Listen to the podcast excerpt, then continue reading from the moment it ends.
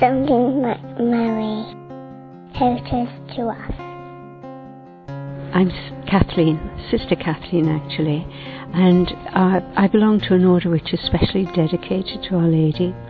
I look on her as my model and my guide through life. If I'm facing struggles and um, near disasters, I know that I can turn to her, and from her example um, it helps me to be a bit more steadfast. Um, I think she's a great example of a mother, and our order is dedicated to the education of young.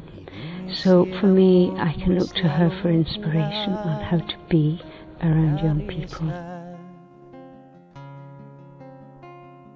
El sueño que acompaña de la cuna al final.